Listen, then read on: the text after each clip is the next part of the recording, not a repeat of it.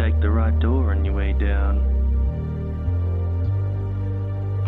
There's no telling where you'll end up.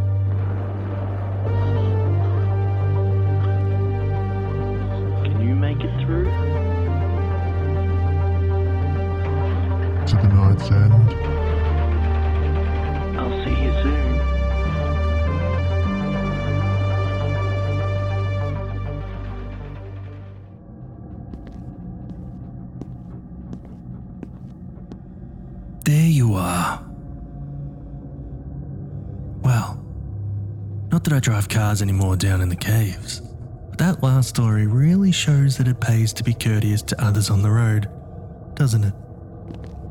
Did you find anything down that hallway? No? I think this house used to be some form of medical facility at some point, because this door has medical supplies written on it. What do you think? Should we take a look? Of course you want to, you creep. yes, yes, it really is calling the kettle black, isn't it? Hmm. What's this in here? Looks like a stethoscope. Go ahead. Have a touch. See you on the other side.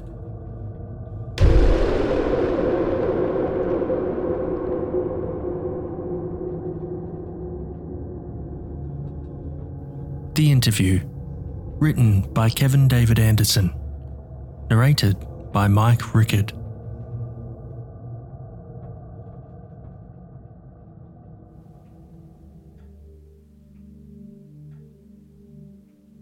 Your son appears to be quite exceptional, Mrs. Warren, Dr. Etheridge said, looking up through wire framed glasses, his index finger pointing at the test results in front of them. He has the gift. Mrs. Warren leaned forward in her seat on the other side of the desk. Ain't my son. She glanced to the side where seven year old Anthony sat on a leather couch, entranced by his Nintendo. My sister's kid.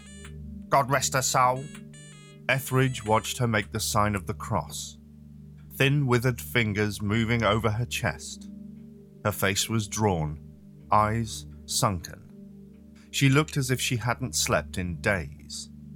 Perhaps your husband should join us, Etheridge said, gesturing toward the door leading to the waiting room outside his office, where his assistant, Mrs. Anderson, sat.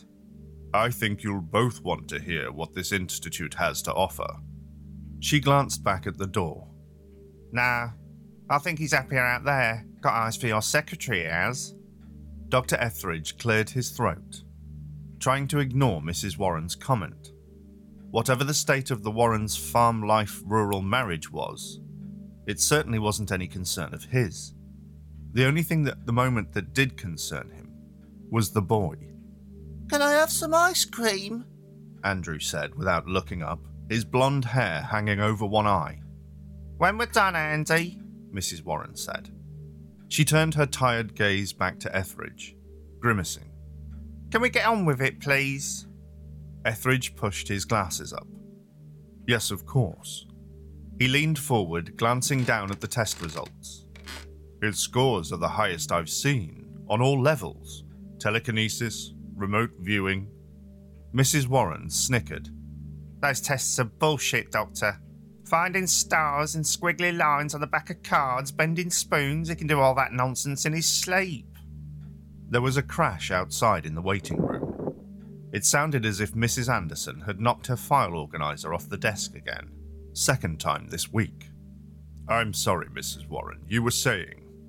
I've seen him lift a tractor and hurl it into the barn like it was nothing. Gonna get chocolate ice cream? Andrew asked. In a few minutes, Mrs. Warren snapped. A tractor? Etheridge sat forward in his seat. Not just big stuff and not just out here.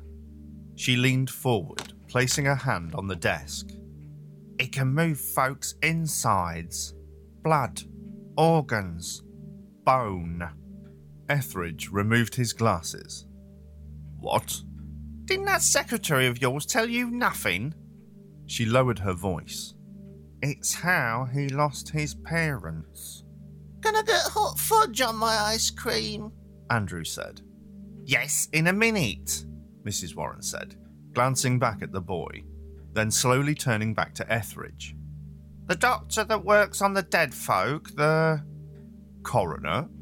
Yeah, even he couldn't explain it. Explain what, Mrs. Warren? Why my sister and her husband's hearts were turned completely round. Said it looked like they'd been spun like a child's toy. Etheridge narrowed his eyes, not able to believe what he was hearing. We didn't think nothing of it until Andy brought me a chicken from the barn for supper. Thought my husband had snapped its neck, but when I opened it up, it was like its gizzards had been put in a blender. They poured out like stew from a pot. Etheridge took a deep breath, sat back in his chair. He had seen this kind of irrational fear manifested before. The guardians of these unique children were often torn between loving them and fearing them. He brought his hands up behind his head. This is exactly the kind of thing that we enable our students to deal with. Society's misunderstanding of their gifts can cause all kinds of developmental problems. He sat forward, peered into her exhausted eyes. I can give Andrew a better life here, a meaningful life. One that's. I don't give a mule's ass about what you can do for him, Mrs. Warren said through clenched teeth, lips receding, revealing discoloured gums. Etheridge was caught off guard. If it's a matter of money. She slapped her hand on his desk. We don't come here so you can help him. We're here so you can help us. You, Etheridge said. Mrs. Warren, you have me at a slight disadvantage. She narrowed her eyes. Thought you were smart. Thought you know how to fix this. People say you folks deal with this kind of stuff. That's why we come to ya. Mrs. Warren, what is going on? Impatience rippled across her features. My husband and I died two days ago, and the boy won't let us leave. What? He's using those gifts, as you'd call them, to hold our souls inside these rotting husks, and it's painful. Painful as hell. Etheridge chuckled. Now, Mrs. Warren, please. Go on, she said, laying her arm out on the desk, palm up.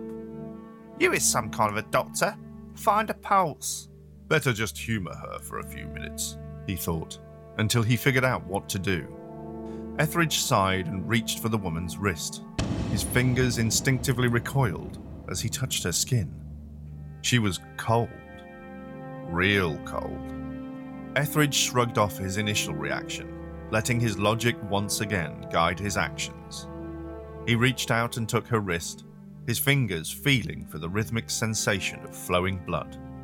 You know the dead can't sleep, Doctor, she said. I'm so goddamn tired. Never been so tired. Etheridge wasn't getting anything. He got up, moved around the desk, placed his hand on her neck.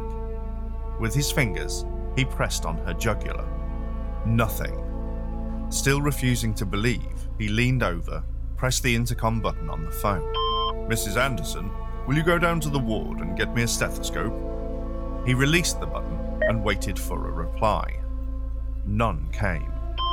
Mrs. Anderson, I need you. He suddenly broke off as the sensation of a dog sniffing at his crotch seized his attention. He looked down and saw Mrs. Warren drawing back, her nose still sniffing the air. Mrs. Warren? You wouldn't believe what being dead makes you hunger for, Doctor. Etheridge stepped back, disgusted. The sooner he got the boy away from them, the better. He turned and moved toward the office door. He grasped the handle and swung it open. Mrs. Anderson, I've been called. His mouth dropped open. His eyes bulged. Mrs. Anderson was sprawled on her desk, dead eyes staring at the ceiling.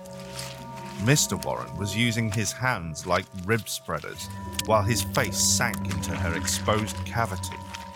Etheridge could hear the sounds of chewing. I'll make you a deal, Doctor. Etheridge spun round and found Mrs. Warren standing, her lifeless, hungry stare boring into him. You get Andy to let us move on, she said, and I won't eat you. Paralyzed by horror, Etheridge watched her walk toward him. His heart pounded and he thought it would burst from his chest. Mrs. Warren reached out for him and he tried to raise his hands, but they remained at his side. Useless. She clutched his arms in her dead fingers and moved his stiff body out of the way. She then exited the office and joined her husband at the feast. Etheridge staggered back, not knowing where his feet were taking him. His heels collided with the leather couch and he plopped down into it. The beeping sounds from Andrew's Nintendo were just a bit louder than the sounds of tearing flesh, snapping bone, and chewing resonating from the waiting room. He looked over at the boy, still peering intently into the glowing screen of the handheld video game. Etheridge took a deep breath. When he breathed out, he was no longer a paralyzed idiot, and once again, a world renowned parapsychologist. Andrew, he began. The boy continued playing. Andrew, are you doing something to your aunt and uncle? I don't want them to leave. Andrew said, not looking up. And why is that? Because everyone leaves me. His forehead wrinkled. My dog Skipper left. Mum and Dad left. They left me alone. Tell you what, Etheridge said. Why don't you come and live here with me? And Why should I? he had never had to convince a child. It was always a parent or guardian that needed the persuading. Because. because I have ice cream. Andrew stopped playing and turned to look at him. What flavours? Oh, uh, let me see. There's chocolate, vanilla, straw. I like Rocky Road. Got that one? Well, let's take a walk down to the cafeteria and see what they have. What do you say? Andrew stared at Etheridge, considering. Any progress, Doctor? Mrs. Warren said, stepping back into the office. Her husband was on her heels.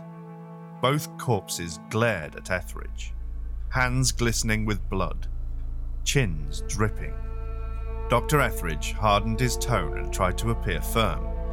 Andrew, you have to let them go. Let them go right now. Etheridge could hear the dead bodies of the Warrens shuffling forward, and he tried to tune it out. He stayed focused on the boy, eyes locked.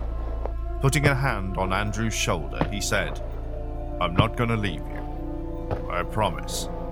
He brushed the boy's wayward strand of hair from his eyes. You can live here and have ice cream every day. Andrew seemed to smile. It was the first expression Etheridge had seen in the boy. But first, Etheridge said, seeing the Warrens' shadows fall over the couch, you must let them go.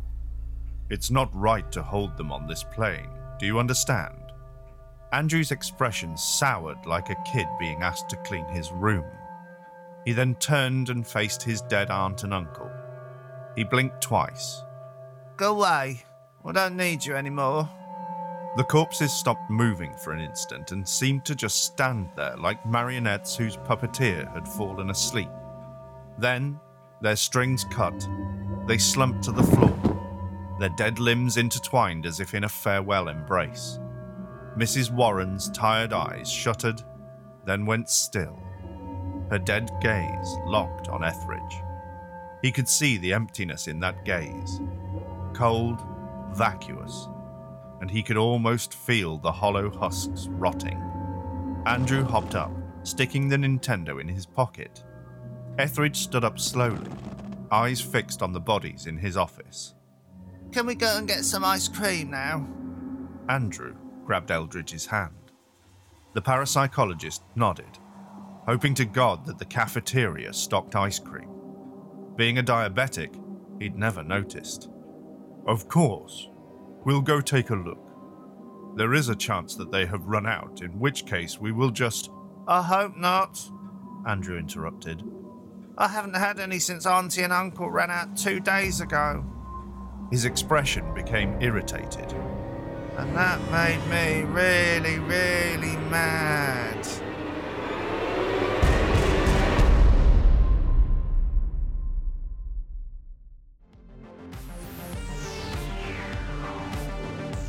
You've been listening to the Night's End podcast, which is a production of Dissonance Media. The interview was written by Kevin David Anderson. To learn more about Kevin David Anderson, go to his website at kevindavidanderson.com or his Amazon author page where you can buy some of his work, which includes Night of the Living Trekkies and Midnight Men, The Supernatural Tales of Earl and Dale. This episode was narrated by Mike Rickard from the Stories of Strangeness podcast, where Mike and Zoe discuss all things on topics of paranormal, folklore, cryptids, hauntings, and more. To check it out, head over to storiesofstrangeness.com or wherever you listen to your podcasts. Jimmy Horrors was performed by James Barnett. This episode was produced and edited by James Barnett. If you enjoyed this episode, why not tell someone about it who might like it as well? It helps us more than you know. Stay horrific, everyone.